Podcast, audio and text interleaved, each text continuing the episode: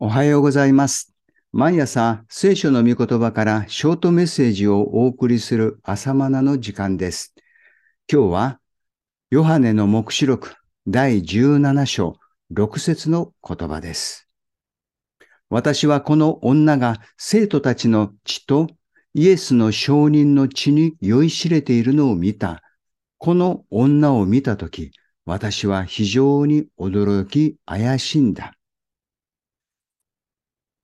今日の第17章と明日の18章の記録は、7つの蜂の裁きに至るまでと、それと並行してなされる出来事の詳細が記されています。その内容は、ある女への裁きについての予言です。目視録には3つの女が登場することをすでに見ました。キリストを生んだ女はイスラエル民族、ユダヤ人のことです。そして、キリストの花嫁なる教会も女です。そして今日の第17章に登場する大陰譜も女です。聖書的に女とは人々の集合体を表しています。教会がキリストの花嫁であるとは、キリストを愛し仕える人々の集まりを言うわけです。この場合、キリストの花嫁にはキリスト以外に花婿はいません。つまり、イエス・キリストだけを愛して礼拝するのが教会です。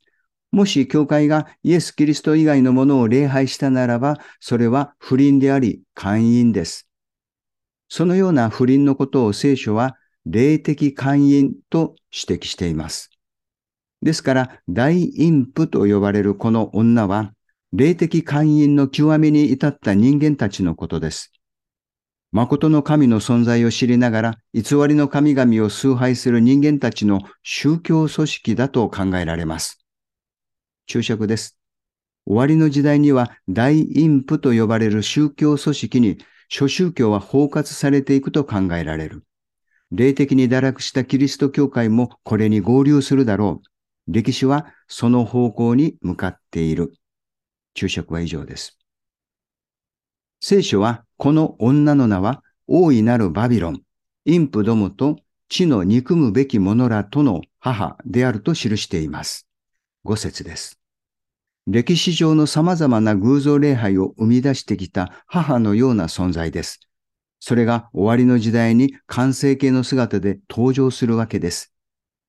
そしてその女のことを大いなるバビロンと都の名で呼んでいることも触れておかねばなりません。都市の名で呼ぶ意味は文字通りバビロンにその宗教組織が置かれるのでしょう。獣の帝国の首都はバビロンです。もう一度注釈です。獣の都が大バビロンであるのに対して、キリストが王として統治する御国の都はエルサレムであって、花嫁なる教会を象徴している。両者の対比は興味深い。注釈は以上です。旧約の創世記の話になるのですが、バビロンの始まりは神に反抗して立ち上がったニムロデが建てた町です。彼はその町にバベルの塔を建築しました。これらは創世記の10章11章に書かれています。これは人間を高く上げ、神のようになろうとする象徴です。この頃からすでに獣の働きはあって、ついに終わりの時代になって、獣の帝国はバビロンを都にして世界を手中に収めるわけです。この大陰譜バビロンが獣と深い関係にあることを聖書は次のように指摘しています。一人の女が赤い獣に乗っているのを見た。その獣は神を汚す数々の名で覆われ、またそれに七つの頭と十の角とがあった。三節です。女が乗っている獣とは、先の十三章一節の海からの獣です。つまり反キリストです。この密接ぶりはまるで反キリストの妻です。方やキリスト教会はキリストの花嫁です。ここで霊的寛易について述べておくことにします。大きく二つに分類できますが、根は同じです。第一は宗教的な霊的寛易です。このことはすでに述べた通り、誠の神がおられるのに偶像の神々を崇拝することです。これを宗教的大バビロンと呼ぶことにします。第2は、政治的経済的な霊的会員です。国家権力と結びついて国の妻となることです。そして政治的な権力を手にすることで経済的な富を主人とすることにもなります。これも霊的会員です。これを政治的、経済的大バビロンと呼ぶことにします。その区別をもとにして読み解くと、目視録の17章では、前者の宗教的大バビロンの滅亡予言。次の18章では、後者の政治的、経済的大バビロンの滅亡予言として記されていることがわかります。キリスト教会の歴史の中で、教会が国家権力と結びついた時代がありました。キリスト教を国教化することで、教会の安寧を保ちつつ、教会は世俗国家統一のために使えました。これは霊的会員です。このことでキリスト教会は国の保護のもとに拡大しました。しかし、教会は国と癒着することで、本来のキリストの花嫁としての低層を失ってしまいました。こういう意味で、ローマ帝国によるキリスト教の国教化は、迫害に勝利した教会ではなく、堕落した教会の歴史だと解釈します。このようなキリスト教会の歴史は、観難期に至って地の王たちはこの女と会員を行い、地に住む人々はこの女の会員の武道酒に酔いしれているという姿に展開するのです。17章2節この女というのは大インプとか大バビロンと呼ばれる女のことですね。観難期の大インプバビロンは堕落したキリスト教会を中心に他宗教も包含された宗教組織であると思われます。この組織は反キリストと結びつくことで国家的な権力を後ろ盾にして発展し、獣の帝国の統一に寄与することになるのです。ここで注釈です。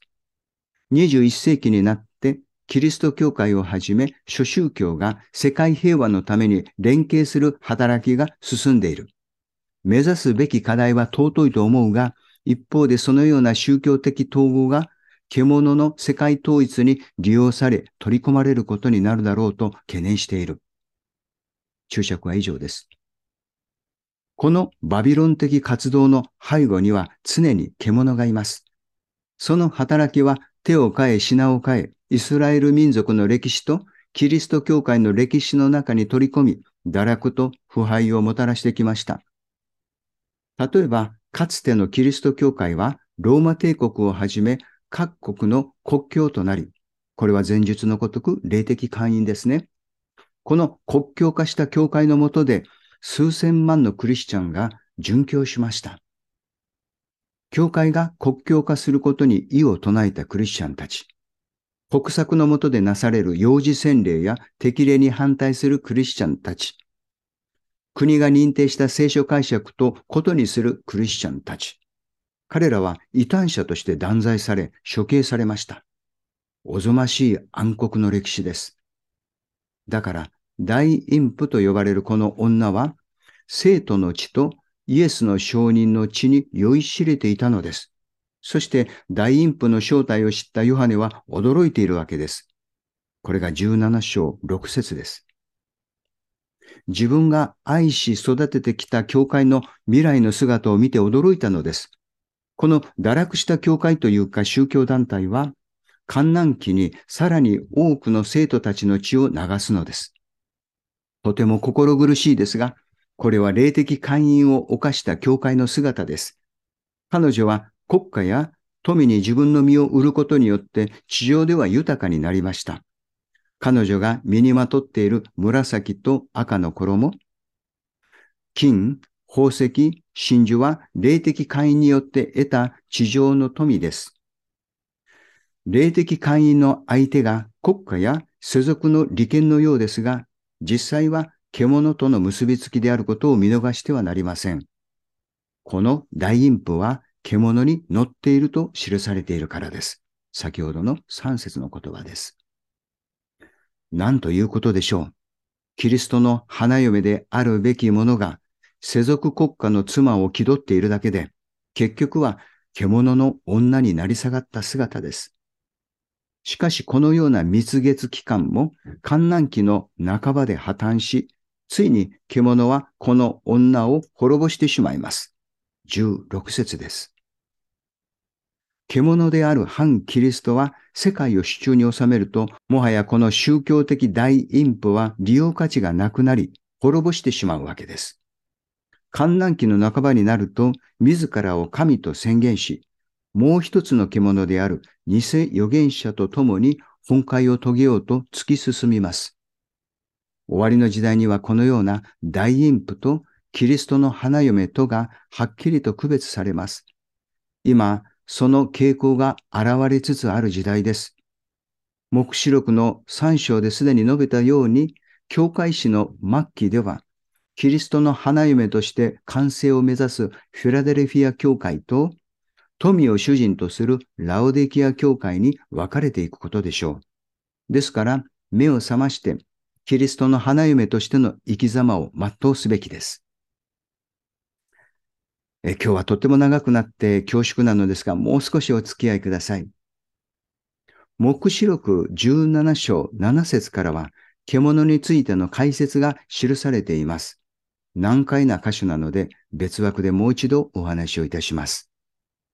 まず獣が登場する背景についてお話しします。そのために理解していただきたいテーマがあります。それは、世界の流れはグローバル化に向かっているということです。世界共通の価値観や基準で統一しようという動きです。宗教もその流れが加速するでしょう。経済も政治もそうです。特に経済界では顕著に進んでいます。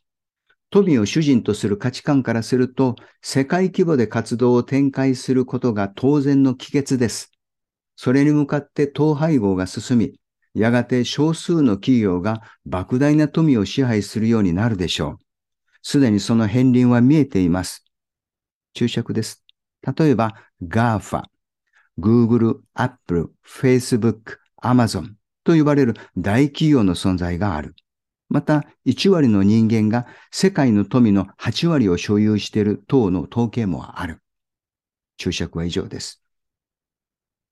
また、政治においてもグローバル化が進むでしょう。感染症、気候変動、温暖化、核問題、紛争、経済危機などの世界レベルの問題を取り扱うにも、各国ごとの政策では足並みが揃わないので拉致が開きません。それならば国際連合が機能するだろうか。しかし国連には世界をコントロールする力がないのが現実です。決定的なところになると常任理事国の拒否権発動で頓挫しています。互いの利益を調整したり、意見をすり合わせる民主主義的な手続きに、やがて世界は痺れを切らすようになるでしょう。大きな権限を持った組織や卓越した人物によるスピード感ある大胆な政策や変化が待望される時代が来るのです。こうして目視録が予言する獣が登場する舞台が整っていきます。そして獣に霊的権威を与えるカリスマ的な能力を演出する力の獣、つまり偽預言者ですね。それやそれと共同する宗教組織である今述べているこの大陰譜が形成されていくわけです。そしてついに人々は獣を支持するようになります。次の聖句はそれを意味しています。彼らは心を一つにしている。そして自分たちの力と権威と獣に与える。17章13節です。もう一つ。神は御言葉が成就するときまで彼らの心の中に身旨を行い、思いを一つにし、彼らの支配権を獣に与える思いを持つようにされたからである。17章17節です。次に、獣の7つの頭と10本の角についてです。角は王を意味します。つまり統治者のことです。頭は統治段階と解釈します。つまり、獣の統治段階には7つの段階があるわけです。9節には、頭は山で7人の王たちと説明がありますが、この場合の王たちとは統治段階だと解釈します。ですから、5人はすでに倒れたとあるので、5つの統治段階まではすでに終わったのです。17章10節そして、この啓示を受けたヨハネの時代は6つ目の統治段階です。その後にもう一人来ます。7人目です。つまり7つ目の統治段階です。まだ来ていませんが、これが来ると反キリストの統治であり、獣の統治として完成形です。そのうち5人はすでに倒れ、1人は今おり、もう1人はまだ来ていない。それが来ればしばらくの間だけおることになるとは、そういう意味です。10節の言葉です。6つ目の統治段階は、著者ヨハネの時代に姿を現しています。つまり、ローマ帝国の時代です。しかし、この段階は一旦姿を消すようですが、やがて来ます。7つ目の段階となって登場します。それは8番目でもあるというのです。これは17章11節10本の角は10人の王、すなわち統治者です。目視録では触れていませんが、同じ情景をダニエル書が説明しています。10人の王がいたが、もう一人の王が台頭してきたため、3人の王が脱落します。つまり7人になったところに、もう一人が台頭してきたので8番目です。この8番目の統治者が反キリストです。獣の世界統治の7段階目に登場する8番目の統治者が反キリストであるという意味です。彼は統一された世界宗教組織である大バビロンの手を借りて世界を統治します。かつてキリスト教を利用して世界を統治したローマ帝国と同じ手法です。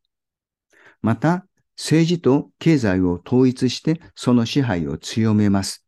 その統一された政治と経済システムと中心都市のことを総合して、聖書はそのことも大バビロンと呼んでいます。今日は以上です。長い、えー、朗読にお付き合いくださってありがとうございます。ではまた明日の朝お会いしましょう。